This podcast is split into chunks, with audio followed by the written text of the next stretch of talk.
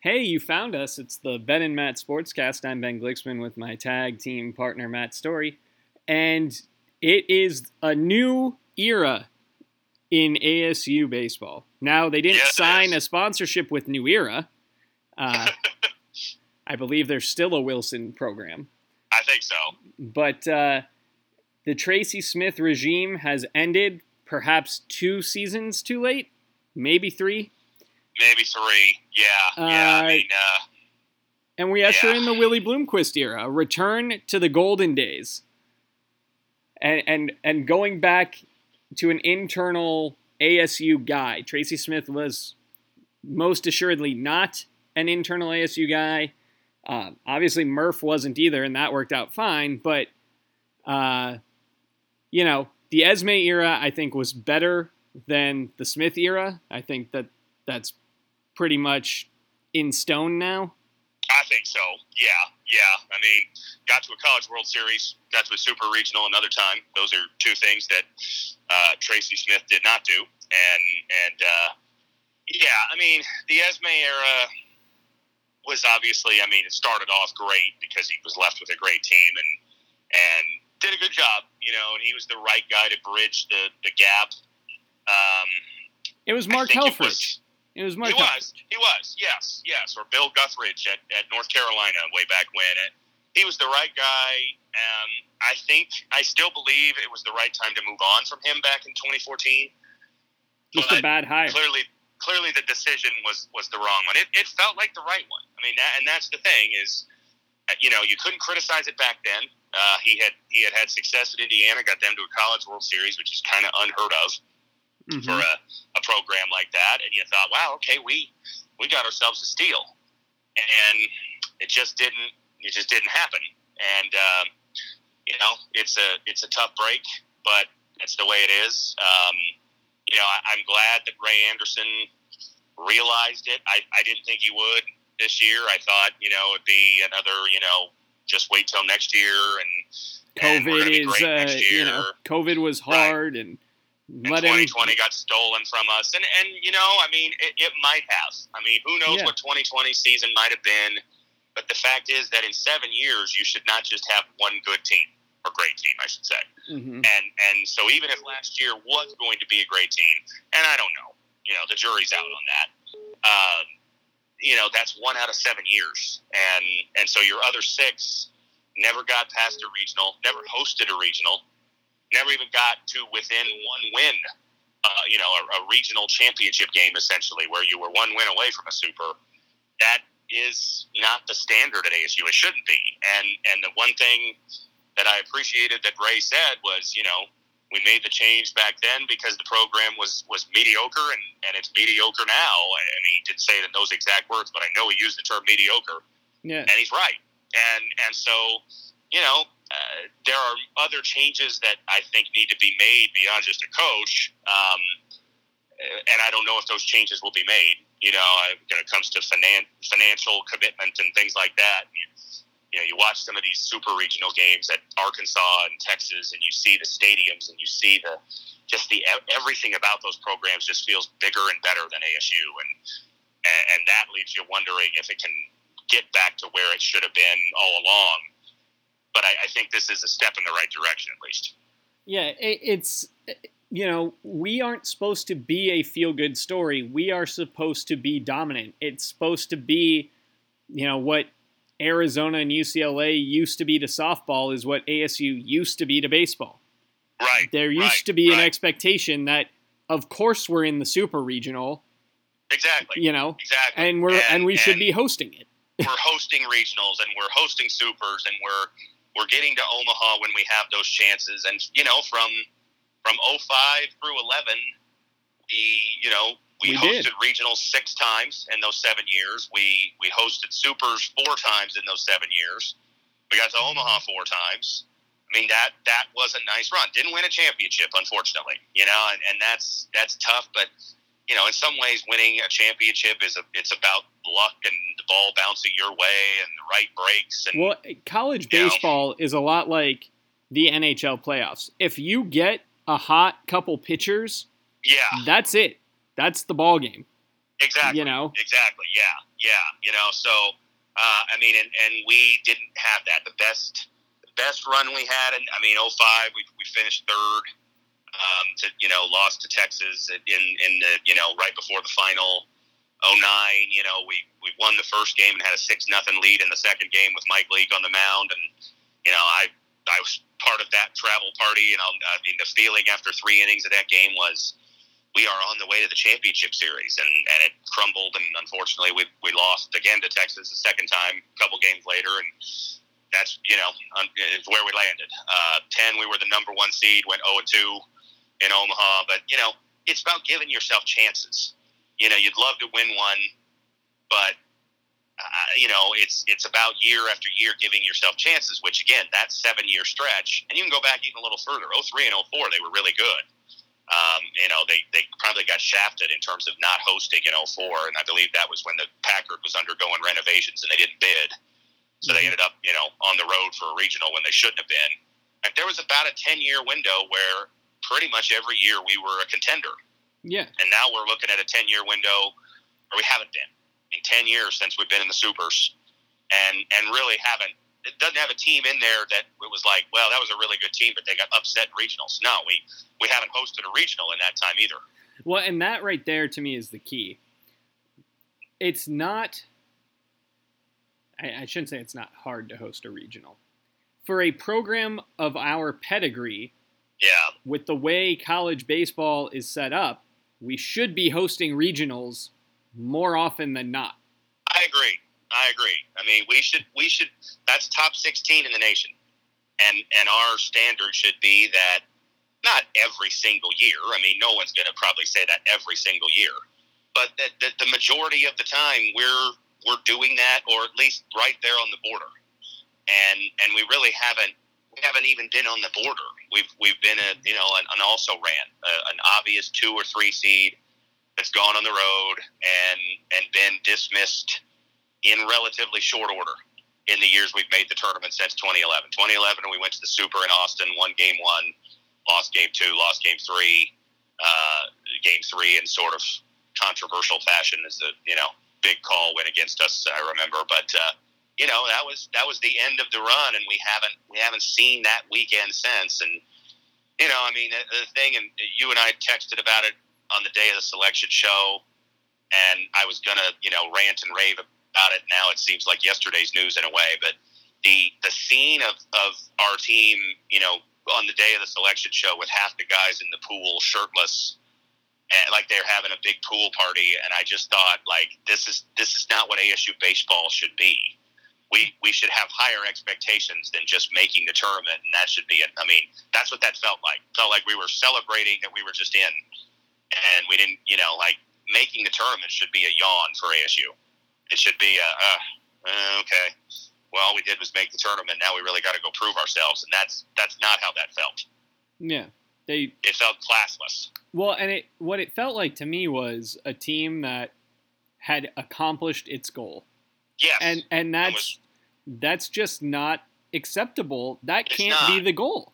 It's not. And when you watch that show, which I, I watched it, and you see, you know, the majority of the other teams that were on were at their facilities, all in the same stuff. You know, Arizona. They show Arizona. Everybody in the room is wearing a a red Arizona polo. They're all sitting. At, you know, they look like pros. They look like a team that had more to do, and we look like a team that was ready for summer vacation. And and that, I mean, Oregon, same way. Stanford. And what do those three teams have in common? They were hosting regionals. They looked like they were there for business. They were there to find out, okay, who's coming to play us, and who are we going to have to beat? And we were we were just having a party. And and I, I texted you this. I'll stand by it. A Pat Murphy team, a Tim Esmay team, I believe a Willie Bloomquist team. Not a chance that happens. Not a chance that you were on national TV looking like a bunch of frat boys. Yeah, and, and and look, it's if this was a recruitment video, fine.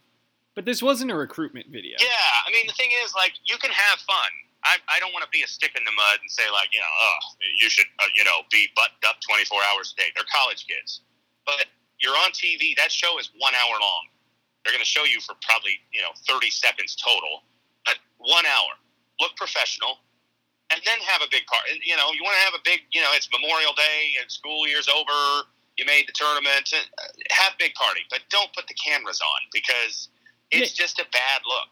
It's, you, a, it's a bush league look.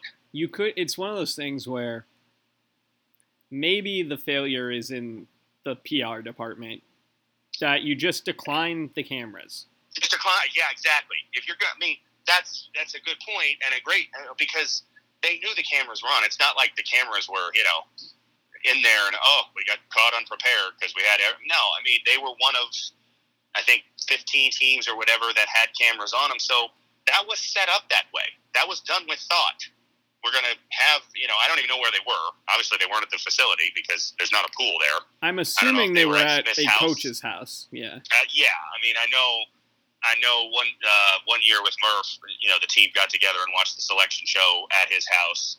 Um, but not, I mean, I remember that. I, I went, I think it was 08 or 09, one of his last couple years. And, and, you know, you showed up and everybody was wearing an ASU polo shirt. And, and I don't even think we had cameras on. I don't I don't believe we have ESPN cameras there. We just got together to watch and then have a team meeting, and and you look professional because that's you know like the business isn't done on selection show day, or at least it's not supposed to for for ASU.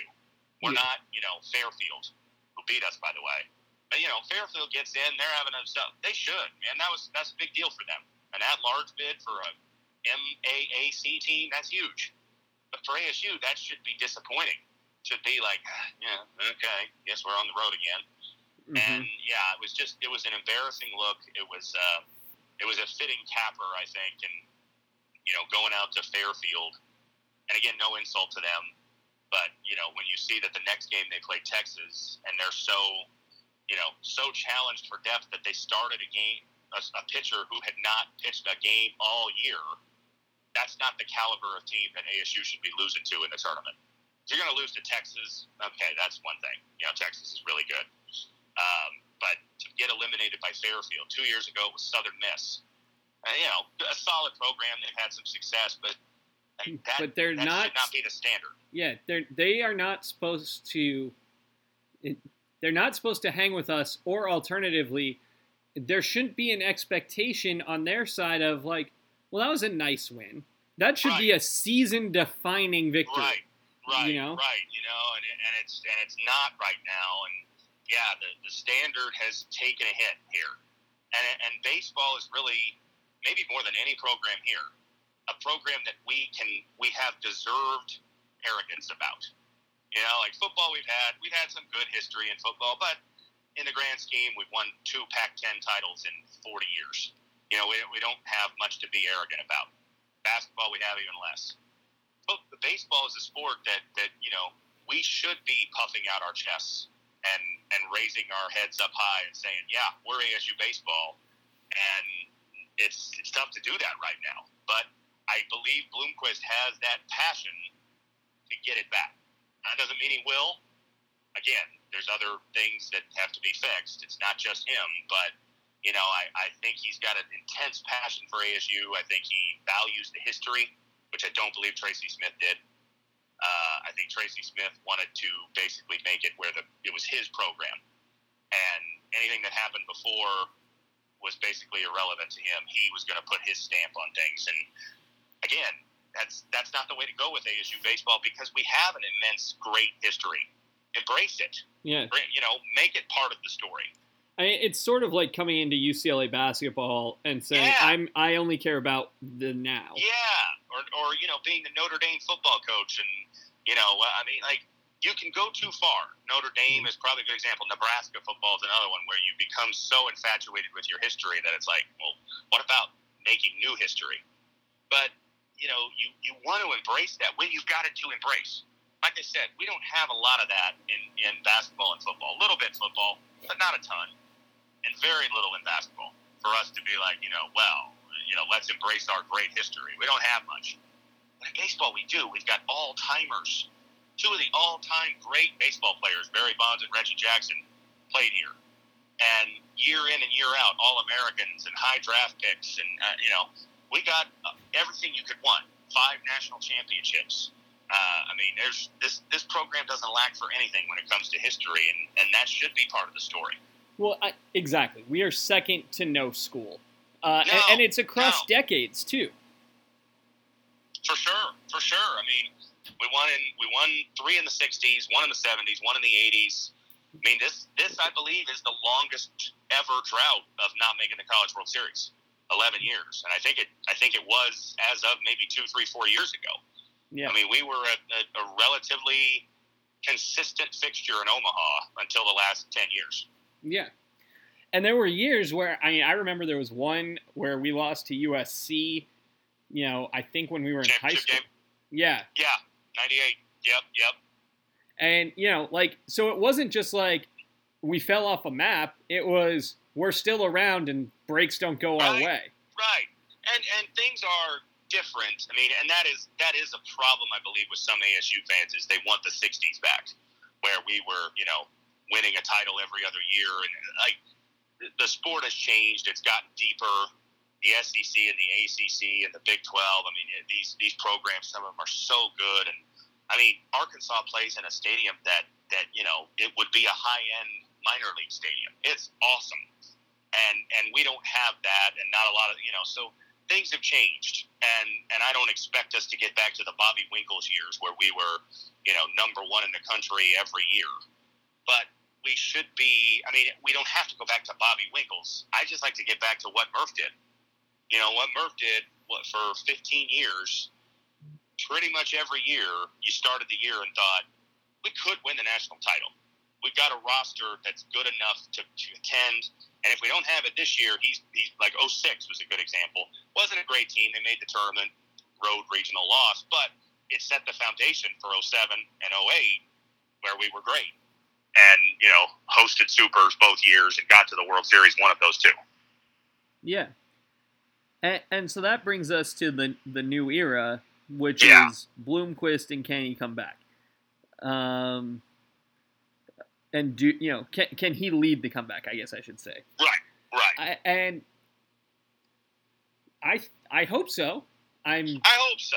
I mean, no one knows. We've we've done enough of these coaching transitions and and things like that that you know we don't know. But uh, again, the only thing I can say I I feel like I do know is he's got the passion to do everything possible to make that happen. Doesn't mean it will be successful. You got to have more than just passion. And he has no coaching experience, and that's a little bit of a concern. I, I will admit. But if he hires good assistants or keeps maybe some of a couple of the assistants that were on the staff, which I think is a good idea. mhm. Uh, the pitching coach was a guy who really didn't have ties to Tracy Smith. They brought him in from Washington a couple years ago, and he's got and I think they already announced he's retained.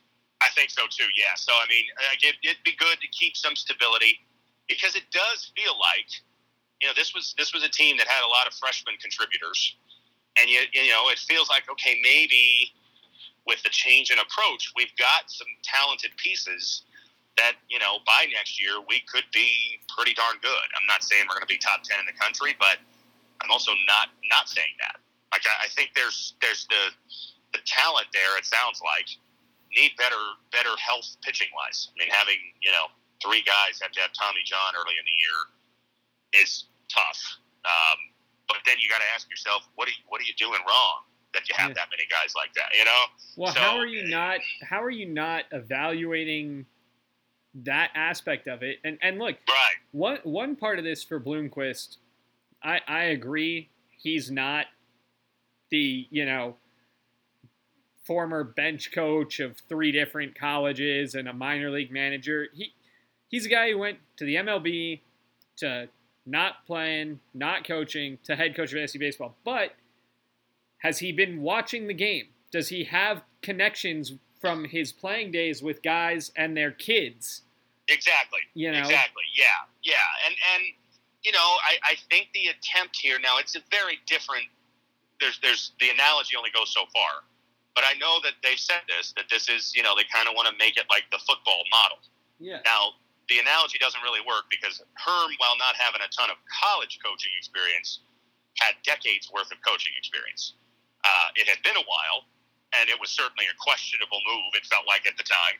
Um, but uh, you know, I think that's the idea. Is hey, okay, Willie, go be the face of the program.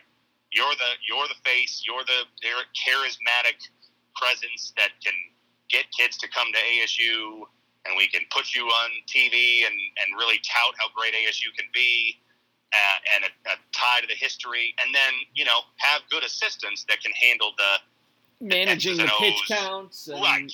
You right. know. You know, the, the, yeah, yeah, and and that works potentially. We don't, we don't know if it'll work here, but it can work. So I, I'm I'm all I can say, I guess, is that I'm I'm excited that they made the change because I think it was necessary, and I'm excited they got somebody who's an ASU guy. And I don't always believe in that stuff. You know, we've discussed that. I, I that for other schools as well. Like you know, gotta you, you can't be so confined to an ASU guy. But I think that's what the program needed right now. Not saying it always will need it, and that we can never hire outside the alumni base. But the last few years have made people feel kind of alienated. A lot of the a lot of the former players have felt, you know, disregarded, and this guy will change that. He will have guys come back and throw out the first pitch and be there for the first game and have an alumni game or something like that. And there there will be more a feeling of that community that we used to do so well that we've really gotten away from. Yeah, you you need to embrace it. Yeah, And and we've talked Yeah. about this with like with the aspects of the program that don't have a history. We scratch and claw and and beg to hang on to and, and remind people of the James Harden era, right. or or to remind people of you know the Rose Bowl teams that are 24 and 34 seasons ago. right. you know, right, exactly. yes. It's like Yes, baseball. I mean, Dustin Pedroia just retired. Having Yeah. a Dustin Pedroia day would be great because we Yeah. watched him play when we were there. Yeah, You know? yeah, and and and recruits watched him.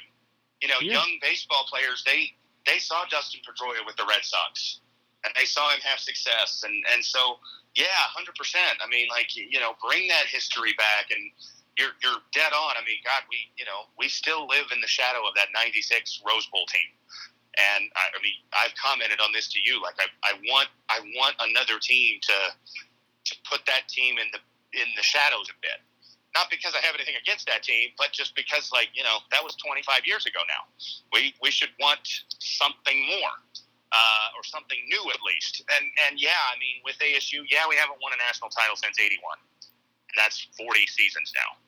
But we've been in the College World Series a bunch since then. We've had first round picks and MLB stars, and I mean, gee, I know he's not the most popular guy, but you know, the all time home run king, who just set that record less than 15 years ago, is an ASU guy. Well, Like, I and mean, we and that's a fan base here. that has embraced him. You know, us They and the. Giants fans yes are yes, are the yes. two fan bases that have said Barry Bonds is our guy. He's and ours, say right. say what you want, he's our guy. And to to his credit, Bonds has sort of done that to ASU to the extent Yes. Bonds has warm fuzzies expressed Right. about anything. He Right. speaks fondly of his decision to come here and his time here. ASU. Exactly, yeah. So, I mean, yeah, have him. Now, he, I mean, look, he's not going to be at every game, but, I mean, you know, get him out to a game. Have him have him be there. Have him talk to the team. Uh, Pedroia, certainly. I mean, you know, and I, I, I absolutely think Pedroia will be involved because Bloomquist and Pedroia are two guys I know who, you know, they, they worship at the altar of Pat Murphy. They are Murph disciples through and through. And so I, I would absolutely think Pedroia will be involved in the program. I don't think he's going to be an assistant coach or anything. Um, although if he wanted to be, that'd be fantastic. But you know, have him there. Have him, you know, come out a few times a year and work with the team, or be there for fall ball or whatever like that. Yeah, absolutely. You got to take advantage of that. Yeah, well, and there are so many guys who, you know, they more so now than I think he did for decades. But Reggie Jackson talks about his time at Yes. ASU more and more. Yes, yes. You know, yes. there are I mean, guys who get get the kids, get their parents. Yes, You know? yes, get the star power here and and tout the history, and I and I, I do believe that'll happen. And again, I mean, I, I I said this, you know, talking to somebody else. I said, you know, like what what ASU, what I want from ASU is embrace the history and then go make more. I don't want to live off the past. I don't want to, you know, I don't want to just sit around the campfire and talk about how great Dustin Pedroia was because he hasn't played here for 17 seasons. Yeah. But I want to talk about how great Dustin Pedroia was, and then I want to get the next Dustin Pedroia, and I want to watch him play so that 10 years from now I can say, man, remember that guy played at ASU and now he's an all star? Uh, you know, and that's what it should be and, and what it was, and we're less and less of that the last handful of years. So before we switch to talk about the college football playoff, I want to share a, a Willie Bloomquist story. Yes, Um, yes.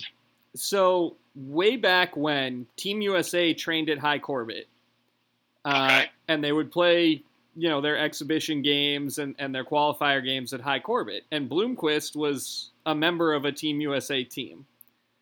Uh, and there was, I remember going to this game when I was a kid. It was us and, and the two neighbors across the street.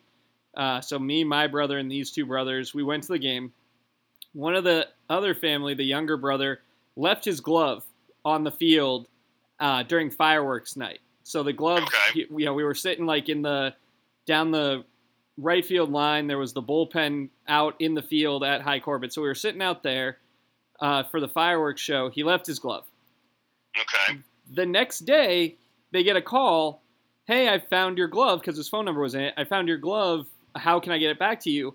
And it wasn't the team saying someone found it. It was Willie Bloomquist found it, and he called to Wow, return the glove. Okay. Nice. And and at this point was back when I you know was I think it must have been in middle school, and I you know really wanted to be a sports reporter, and I had started working you know writing for like the kids paper in Tucson. And so I had them ask if he would let me interview him, and he's like, "Oh, absolutely." So I interviewed Willie Bloomquist 16 years ago because he returned the glove of my next door neighbor, Wow. Nice. and nice. so Good deal. he's a good guy, you Yeah. know. Yeah. And- I, I mean, and, and I've never met him, but that is that is the consensus that I've heard. Is you know he's he's a guy who will, you know, and that's what the program needs a good guy, a guy who will who will embrace people, who will just you know Smith was was kind of a standoffish character. He got in a lot of Twitter spats with people, and he blocked people Well, on Twitter. He cared a lot about his mentions, and Yes, and yes, I want a coach who doesn't. Hundred percent. Yes, he did. And and yeah, I mean that just uh, that just doesn't work. It, it just does not work. And so I uh, yeah, I mean I, I think absolutely that's that's the case. And I yeah, I mean I, I that's a cool story. Uh, never never heard that one before. I like that. But uh, but yeah, I mean I, I just think it's going to be a good thing. Will it result in wins and losses and and the things we're talking about, hosting regionals, winning conference titles, getting to Omaha? The jury's out on that. We'll find out and we'll see. But um, at the very least, I just think it'll make people feel better about program, and and that was something that ASU baseball had. It was it was like a like a big family, and and you felt good about it, and you saw these guys come and go. And I, I think there's a lot less of that lately, and that's the first challenge he's got. Yeah, well, guys would come and go, but then they'd come back, or they'd Sure. you know Sure. you. I remember when we were there, like Paul Lo Duca came back, Andre Ethier would come back every once in a Yeah. while. Yeah, yeah, and that's that's what it should be, and and uh, and, and I think that will. I mean, you know, look, this is this is a tie to Murph. Uh, you know, I I was hoping we'd bring Murph, Murph back. I don't think that was ever realistically looked at, but this is maybe the next best thing. Um, because you know the the Brock years, the Winkles years, those are a long time ago. Um, and, and not to say you should alienate those guys. If you know Barry Bonds or Reggie Jackson or you know the, the like want to be part of things, Bob Horner, yeah, absolutely, they should be. But you know, we we have a lot of great recent history with Murph. We have all stars, guys who who have been in the bigs for a, a decade or so and, and had really good careers. Some who are still there. Austin Barnes, is a, you know, was a starter on the Dodgers World Series team last year. Played for Yeah. Murph and Ez. Kipnis, You know, uh, Kipnis. Uh, Sogard. you know, Sogard's, yeah, I mean, going on a decade now. Uh, I mean, there's and and some guys didn't make it the bigs for a long time, but you know, Brett Wallace was was a conference player of the year twice and a first round pick. Ike Well, Davis he- was a first round pick. Uh, he was very excited about this coaching hire. I know he was. I saw that. Yes, yes, and I, I just think having guys like that in the mix is what you need. You you know, I mean, I it's one of the things I remember that Texas football did so well under Mack Brown is you know, they, you'd see them at every, you know, certainly when they go to bowl games or big, you know, championship games or whatever. Like you'd see the sidelines full of former players because they still felt like a part of that program, and it just, you know, it was, it was again. I mean, you know, the word family is used a lot. It's cliche in sports, but that's how ASU baseball felt. It was one big family with, you know, guys would play there, and then they, you know, when I say come and go, I mean they you know, like you said, they, they yeah, they get there, they play, they play three years, whatever, and they go on, but they still felt like part of it. Mm-hmm. And and that's just not been that way. And I, I, you know, I haven't been on the inside of things like I was fortunate enough to be for for four years there with Murph and Esmay. I, you know, so I can't criticize completely, but I can tell you how it feels on the outside, and that is, I mean, I didn't go to that many games because it just didn't it didn't feel the same. Part of that's the stadium you know, we've discussed that. I, and that's not changing back. Uh, you know, but but you know, it's just a new coach, new stadium, new everything, and it just was like this isn't the same ASU baseball I loved, and and I think it'll feel closer to that with this guy in charge. I agree. Well, let's talk about something else you love: uh, the college football playoff. The advisory committee has uh, issued their report, and they yep. said, "Listen to this podcast." Uh, because their proposal is basically this you, proposal. It's pretty darn close. Yeah, yeah. I, I mean, I, I think uh, if this gets put into place, our new tagline should be "Inventor of the 12-team college football playoff." I think so too. Because I never, I mean, I, I say that facetiously, but never really heard that discussed much when we talked about it. And and I remember after our conversation in January, thinking, really like this. And God, you know, like it was one of those where I thought, man, I wish I had like a line to somebody who mattered, and I could say, hey, I like this idea. It makes sense. And by God, they kind of landed on it with a with a couple of tweaks that I, some I like and some I don't. But I, I do like the 12 teams. I mean, that's the big thing. I think that's the headliner. Uh, I think it's a good, solid number, and I think the way they're going to get to 12 with the six conference champs, but not telling you which six conferences, not doing automatic bids, just highest ranked six conference champs. I kind of like that. That's a, that's sort of an ingenious way to go about it.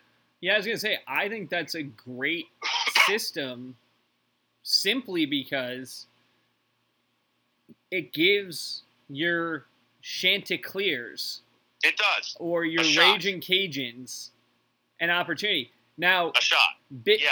Biggest loser, Notre Dame. No chance at a bye, unless they yeah, join a power and, conference. And so that's one of those things that I am curious if you know this is a recommendation as of now, so things could be tweaked.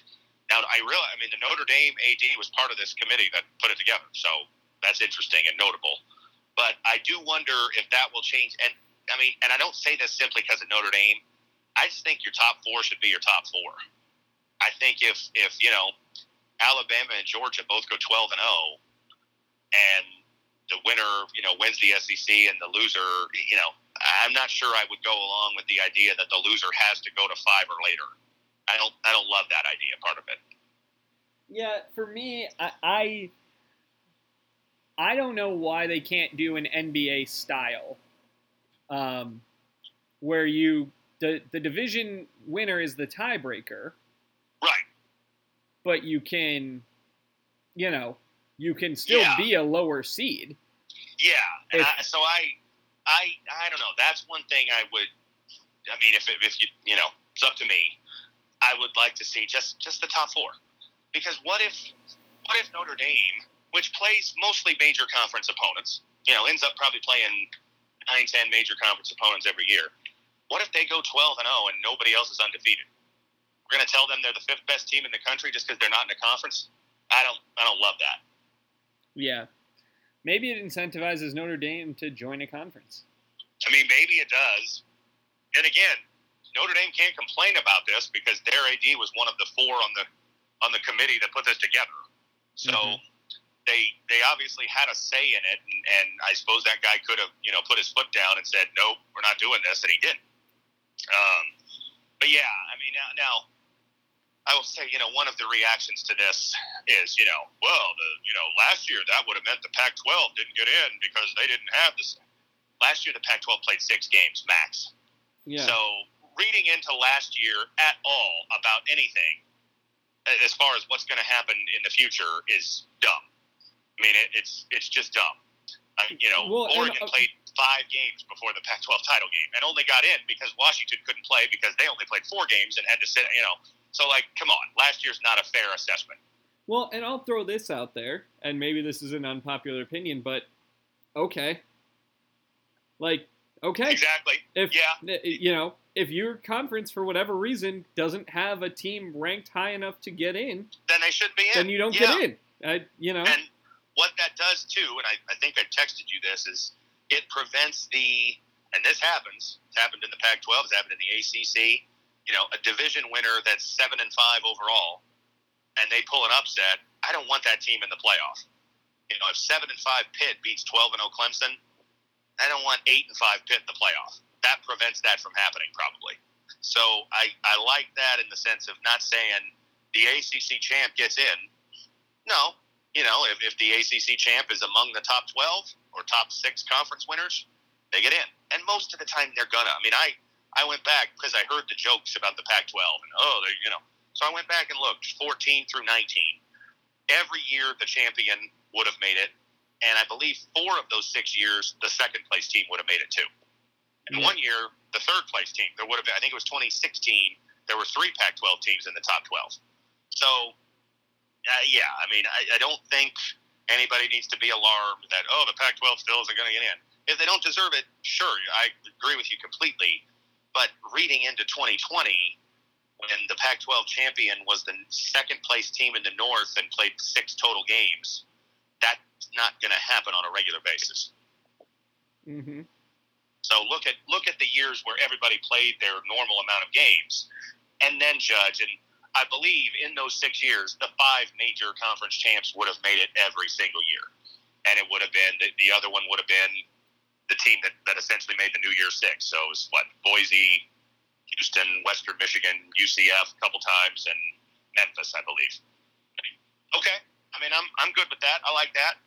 Yeah, I'm not as as I've think I've made pretty clear from our talks. I'm not opposed to a smaller school who wins out getting Yeah. a shot.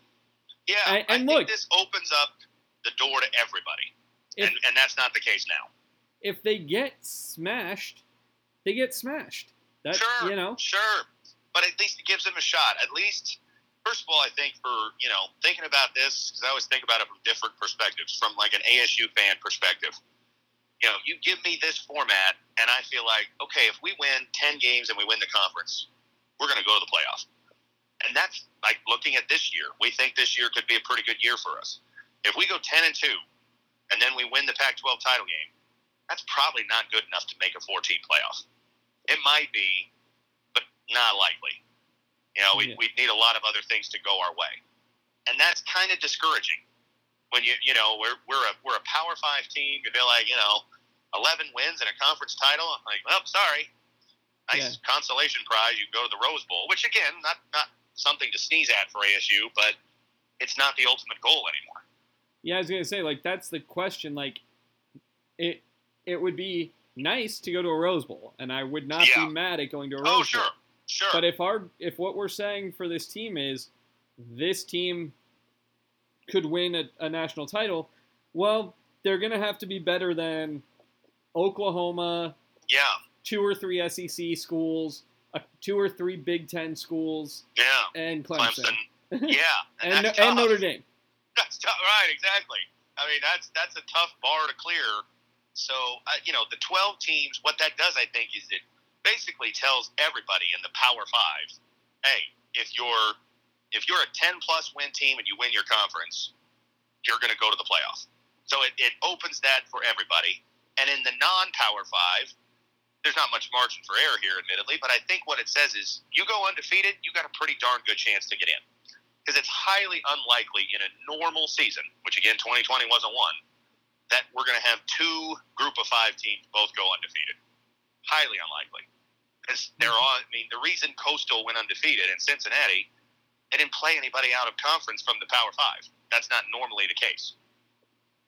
Right, and and it's on some level, it, it kind of incentivizes you also to try to schedule those games so that you get seen. So that let's Right. say you're competitive against a Georgia, and then you go, you wind up eleven and one. Then people say, well, And remember in week one they were competitive with Yeah. Georgia. So you've got the, the position to be that sixth conference champ. I I like it. I mean, I, I think it's. I really do. I, I'm gonna I'm gonna criticize another element of this here coming up, but I'm gonna start positive. I like the highest ranked six conference champs. I like six at larges. I, I think it's good. I think what it'll do is it'll get every team in that should deserve a chance. And there, there's probably going to be some years where teams, you know, get in that you think, eh, they're not really that good. I can't believe we're putting this, to, you know. But then they have to earn it. I mean, I, I've read, you know, oh, you're going to have a three-loss team in the playoff. You will, no doubt. But that three-loss team will have to win four games, one on the road, according to this format, and another two against, you know, then then against the top four team, then against probably another top four team, and then in the championship. So if you do that, you've earned it. I mean, we, we don't we don't look at the nine and seven New York Giants of 07 and say, well, they lost seven games. They shouldn't have even been in the playoffs. No, it's like, wow, they earned it, man. They won four road games in a row. That's pretty impressive. Agreed. So what? It, uh, where do you want to go on the part you don't like? Is, is it where you're traveling to? The neutral site, quarters, and semis, uh, the bowl game sites. Now, semis doesn't surprise me because that's how it is now. I I don't. So I'll say this: I don't like, and it just does not make sense to me that you're saying, okay, seeds five through eight get an extra home game, seeds one through four don't. That doesn't add up to me. To me, if you're gonna do if you're gonna do neutral site bowl game site, just do it for the whole thing. Make it like the NCAA basketball tournament. Every you know, pick four more bowls, or maybe do a rotation of you know 12 bowls and four you know every you know one every three years you get a first round game and and go that route. I don't love that, but at least that would have more logic than saying, "Sorry, you know, Alabama, you went 13 and 0, you're the number 1 seed, but you don't get to host a game. Sorry for you." So, what you'd rather do is have the first two rounds be hosted by the at home sites.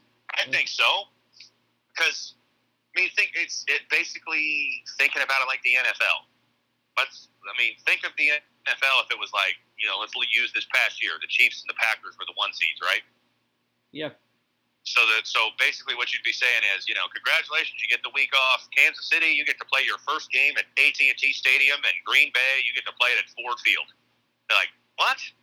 You know, like I mean, uh, why can't we just play at home? Give us the home field advantage we earned. Yeah, it is weird when you break it down like that. Um, it's, at, it's at least further. do it if you at least do it for the first two rounds. You also aren't repeating a home site guaranteed. No, exactly, because five through eight would host first round, one through four would host second round, and then if you want to go neutral, now again, I you know if I if it was it's kind of one of those like if I was the czar of everything, what would I do?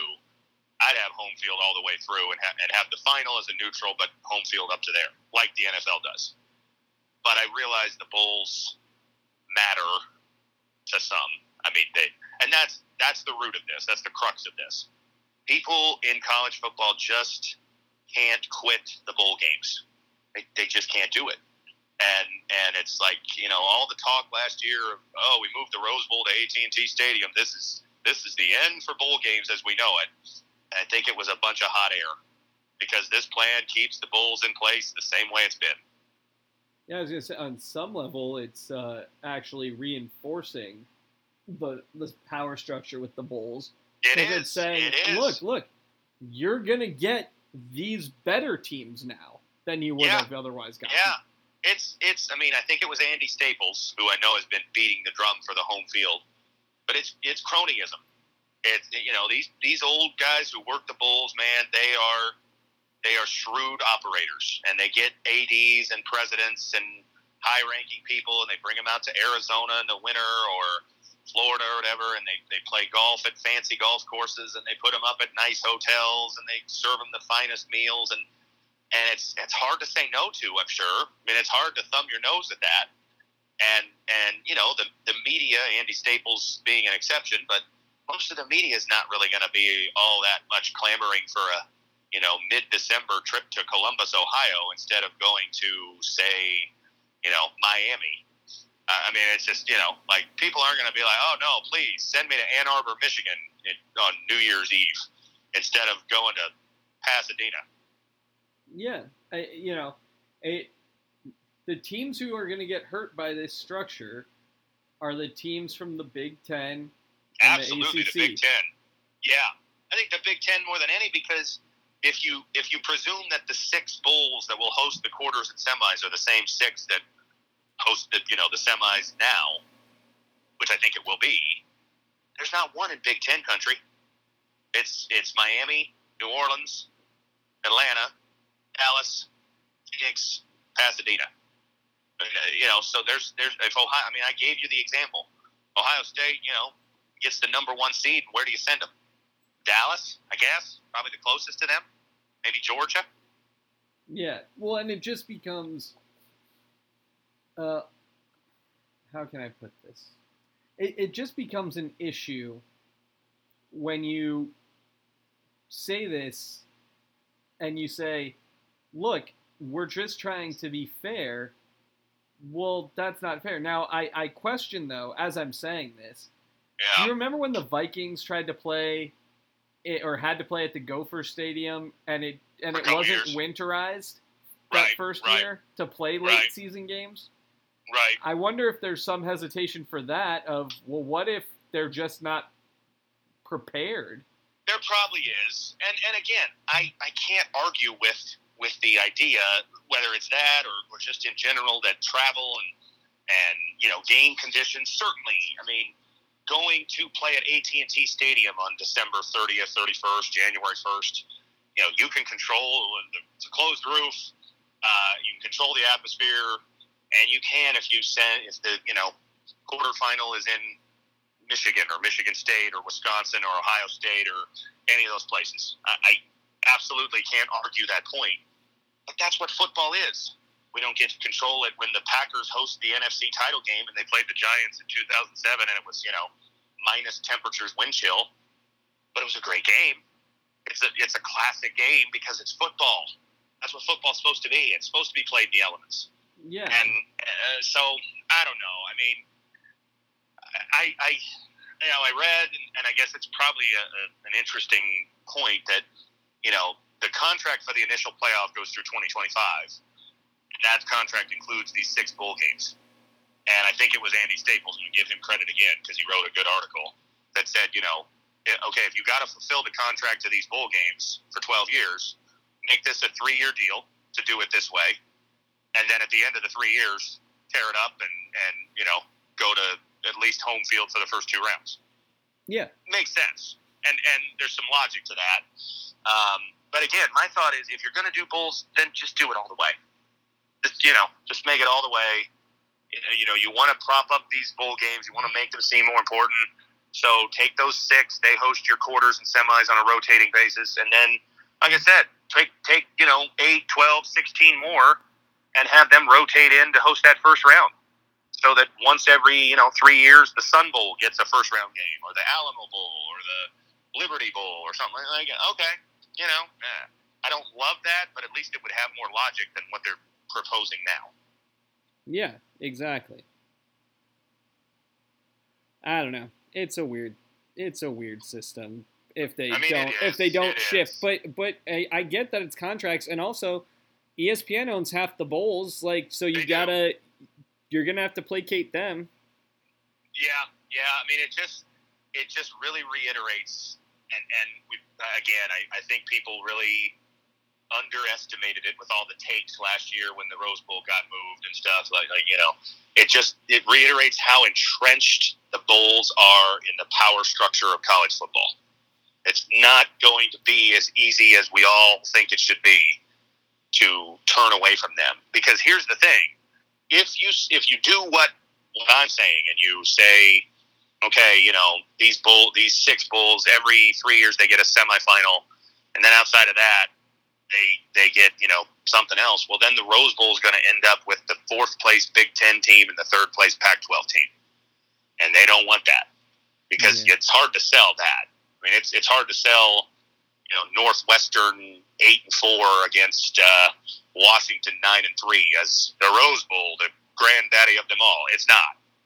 Uh, you know, so now here's the other thing I thought about. This plan happens as is. The days of Big Ten, Pac 12 Rose Bowl is over because they'd be hosting a playoff game every year. Has to be. Has to be. I mean, yeah, there's, I- there's now- no more of that at all. Now, I, I wonder how this all ties into the NCAA name, image, likeness, and Yeah, you know, because yeah. right now, doesn't it feel a little bit like the NCAA in terms of football is being held together with bubblegum and tape? Yeah, a little bit. You know, it just Yeah. feels like it could all fall apart here. You know, Yeah. I, I don't think Yeah. Emmert's testimony was particularly strong uh, No. in front of Congress from everything I read. And, you know, these states are moving forward. They're, They are. they're making these rules and and Yeah, schools are going to be put in this sort of trick box where there's no acceptable outcome Yeah, yeah, yeah. Did you see the the freshman Georgia quarterback has an endorsement deal ready to start July one with something? I can't I can't remember what company. oh i didn't, like, I wow, didn't that- see that Brock Vandagriff, yeah, yeah. I mean, he's not going to be the starter this year probably, but he's five star, and yeah, he's got a deal lined up to start. And I'm like, man, that that is a sign of the times, and I'm okay with it, hundred percent okay with it. yeah Um, but uh, you know, yeah, it's it's you're right. It, it, it is, and and that's so that's the other point. You know, you mentioned that I, I you know I've heard the, belaboring and the moaning about you know, well, this is going to mean that teams are playing 16 games, and like if you haven't been upset that the FCS has been playing 16 games, and they have been, North Dakota State 2019 went 16 and 0, then you know save it. Spare me with the whining about the FBS because the FCS Division Two, the winner of Division Two, played 15 two years ago, um, and they're getting a whole lot less uh, exposure and benefits and all that than FBS players. So, is that a lot of games? No doubt. But if it's okay for FCS kids to do, then it's okay for FBS players to do. yeah it just uh, yeah it, it's one of those things where people just are getting on their high horse and Yeah. i don't Yeah. think they've you know been able to assess whether they should No, I agree. I think, yeah, I, I think, well, as with most sports related things, you know, people get on their high horse and they don't, they don't think, they just react. And, and, you know, that's, I guess, just the way it is now with everything, probably, but definitely sports. Um, but, you know, I heard that, you know, well, you're going to ask these kids and you're not paying them. Well, first of all, no, I don't think you're going to be paying them, but they are very soon going to be entitled to make money. And good for them. They should. Uh, zero problem with that. So just you know, spare me the the the you know chest beating about how terrible it is that they're going to be playing 16 games. And they're playing 15 now. It's not like we're going from 11 Well, to 16 or something like and that. it's two schools It's two teams, exactly. I was going to say that. It's not everybody. Uh, you know the the. Uh, so, I mean, if, unless a team from the first, you know, from five through 12 makes the final, yeah, you'd have two schools that played 16. If a team five through 12 goes to their conference title game, which some won't, but goes to their conference title game and then goes all the way to the final, they'd be playing 17. Pretty rare that that would happen, I would think. Yeah. And if it does, we should pay them. Then you, yeah, Now, yeah. here's, I mean, you know, here's where the question lies for me. And then, you know, we can wrap up, but yeah. what happens if your team is LSU and you're the five seed and you've got two guys who are elite who say, No, no thanks. Well, we're going pro, so we're this isn't this isn't meaningful to us anymore. Yeah, yeah. You know, does that And- impact and seeding? Do you say like, well, wait a second, you know, like how the NCAA for basketball selection committee does take injuries into account? Yeah, I mean, and that would be, I mean, that's an interesting one. I, I don't, I don't know. I feel like if you're in the playoffs, I'd be surprised if that happens a lot, unless the guy's injured or something. Like, you know, Nick Bosa a few years ago got injured, and then le- okay, that's a different story. And you know, but um, I think, I mean, I think this this expansion is in part, not solely by any means, but in part aimed at the opt outs, the Kyle Pittses of the world who, you know, play for a top 10 team and said, eh, the Cotton Bowl means nothing to me. But if in a 12 team playoff, Florida would have made the playoff, probably he's playing for them. I mean, you'd expect so at least. Yeah, that's true. Because there's something on the line. You're playing for something, and and I think that's the goal. And I, again, I I like that. Now, see, I, I thought you were going a different direction, and one that I, I think I maybe mentioned to you, although I think I, I, I didn't say this to you in text, but LSU, let's say you're the five seed, and the four seed gets sent to the Sugar Bowl, and then LSU wins and basically has home field advantage in that game, or something along those lines. Or let's say LSU's the eight seed, and the number one seed goes to the Sugar Bowl. Like, this is why I don't like this whole, oh, neutral site, but we'll give them geographic preference like uh, you could still end up at a disadvantage depending on who you're playing. Well, and part of the issue is you can't if you do it that way for teams one through four, you can't let them wait. You know, no. like you can't no. let because you know one way to make it maybe more fair is to say, look, the you get to pick the one gets to pick where they want to go, then right. the two, then the three. Right. Right. But you got to sell tickets. So if you're number one Ohio State right. and you say, well, the the cheapest flight from Columbus is to Dallas, so we'll play it at, at AT and T. Yeah. And then the you know, but then it turns out that the number eight seeded you know TCU Horn Frogs, right, right, you know, or Oklahoma or Texas or yeah. yeah, yeah. I mean, you know, then you're you're basically the road team. So, I don't know. Yeah, yeah, I don't know. I mean, this is uh, that's that's why I don't like the idea of this. You know, home field for the first round, but uh, like just just don't do it at all.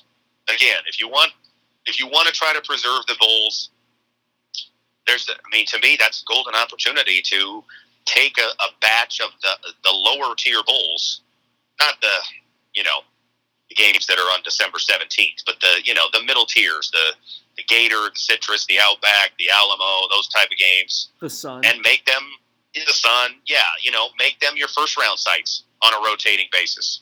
So again, you know, you you know as a resident of Orlando that you know once every three years the Citrus Bowl is going to have a, a playoff game. That's appealing, I would think. Um, and know, make I mean, them put the names back. Do what you did for yeah, the college football yeah, playoff. Yeah. Just say yep, you did. You know, you gotta, you gotta, you gotta have a traditional back. name. Yeah, yeah. I mean, uh, you know, or if you or if you don't want that, then you're not part of it. Uh, you know, so I, I mean, I don't know. Uh, you know, I just I think again, uh, and well, not again. I don't think I said this. Selfishly, as a as a Phoenix resident, the idea that the Fiesta Bowl would host a playoff game every year is a, is enticing. I mean, like okay, that that'd be kind of cool. You know, one once every three years you get a semifinal. Two out of the other the other two years you get a quarter. Fun, but as a football fan, I think they should be at home fields because that's where the, that's where the games are played when they're at their best you want the best environments, you play it at Ohio Stadium or the Swamp or Neyland or wherever. Well, and uh, it I mean, those are the places you dream of more of. meaningful. Yes, yes, yeah. To go on the road and win, yeah. I mean, you know, like because it's also I mean, you're playing in front. Uh, you know, as a I, I look, I this might shock you. Was never a major college athlete, but I imagine that playing in front of you know 75,000 fans as yeah. opposed to 20,000 fans and 55,000 corporate sponsor tickets. Right, right, right. You know, I mean, you know, uh, think about it from just our perspective.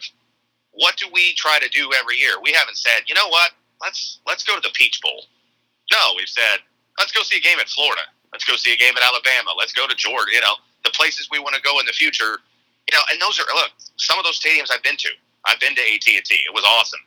I've been to the Mercedes Benz. It was all like they're they're cool stadiums, but they're not college football cathedrals like going to the Swamp or Bryant Denny or those type of places. That that's you know those are the places that really resonate. Absolutely.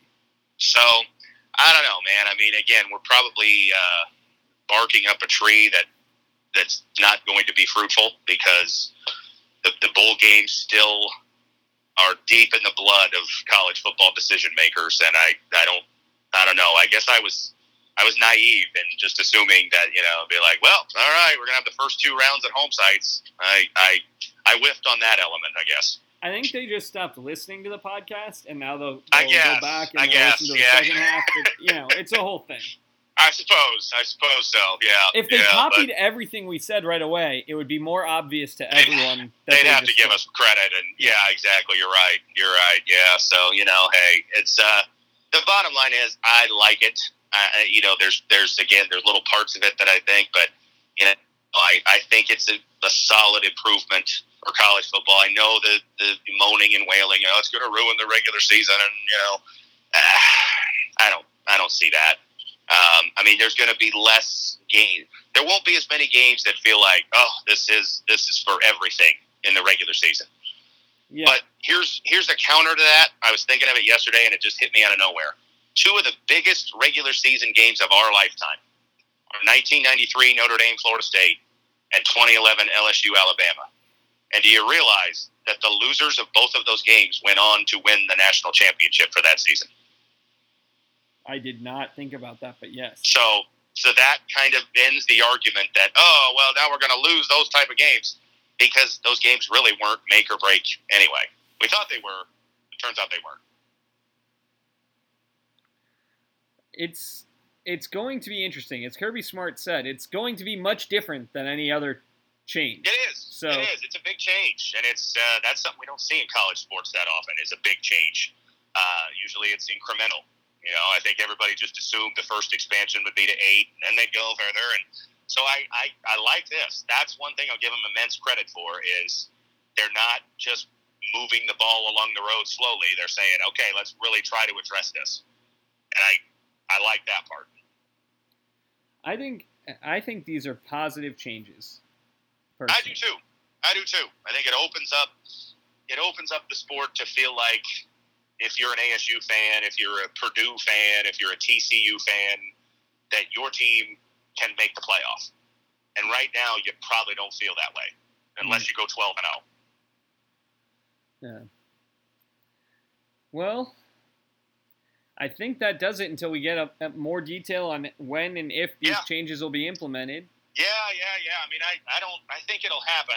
It sounds like 2023 at the earliest. You know, two two more years like this at least, um, which is also a you know perfect interval for the you know it's nine of the 12 years, so you've evenly dispersed the, the hosts of the semifinals and all of that. It's that's a, an easy break point to to move on. Uh, you know, I think it makes sense. The people's far smarter and more well connected than us on this stuff have, have already said it makes sense. I figured it out. Right, right. Yeah, I think that's uh, that seems likely. And I mean, you know, if the if the committee is proposing it and these people are part of the decision makers, it I mean, it feels like this is going to happen. There could be some adjustments to the formula, but I, I think the 12 team expansion is is a sure thing. I'd be, I mean, I'd be surprised if it's not based on what we've seen so far. Well, we'll be back. We'll talk about that. We'll talk about the NBA playoffs uh, and whatever else tickles our fancy. That's right. Until next time, he's Matt. I'm Ben. It's the Ben Matt Sportscast.